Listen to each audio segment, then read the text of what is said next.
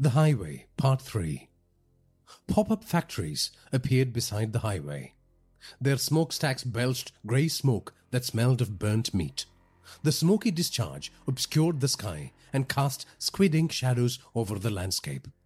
The purification trucks drove in and out of these temporary compounds, carting spoiled meat that once hugged their children, made love to their partners, and embraced friends.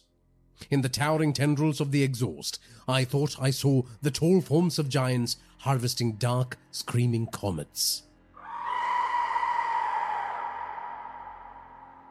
What were those things obscured by the pungent fumes?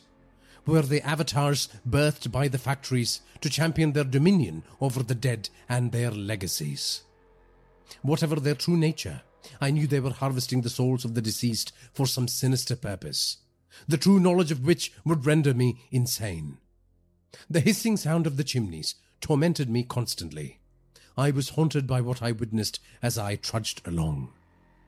I walked for days, plagued by nightmarish thoughts. I had become numb to the sight of the dying and the dead, but a deeper existential dread had taken hold of my soul. I was afraid of what I might discover when I opened the door of my family's cottage. My food and water reserves dwindled, but I was close. I decided to rest overnight in an abandoned building and regain my strength before the arduous 10 hour walk to my final destination.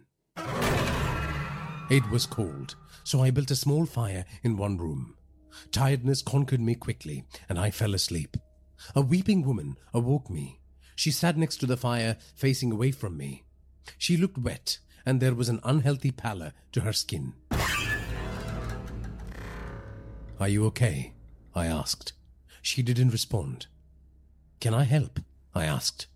She shook her head. I have some food, I offered. She pointed towards a dark doorway. I looked, but I couldn't see anything at first. But then, in the flickering firelight, I saw the outline of a woman and a boy. Do you understand? The woman asked. I. I. I struggled for words. Do you understand? She roared as she turned to face me. I screamed when I saw her face was a mirror image of the back of her head. She thrust an icy finger in my direction, which lengthened and landed a cold touch on the center of my forehead. A vision assailed my petrified mind. The body of a giant, sickly woman, pillaged by humans swarming over her wrinkled skin like ants. Puckered mouths opened up all over her body and released massive icosahedron particles that stalked the assaulting hordes like baleful suns. The innards of these heavenly bodies pulsed with evil magic, and acidic mucus dripped off their surface. The cursed ejaculate fell into the mouths of the screaming masses below, causing them to decay from their insides. The hellish aerial monitors thrummed with pleasure as they hoovered up the fleeing souls. I opened my eyes. The scary entity still sat before the fire. Do you understand? She asked. The apparitions in the doorway were gone.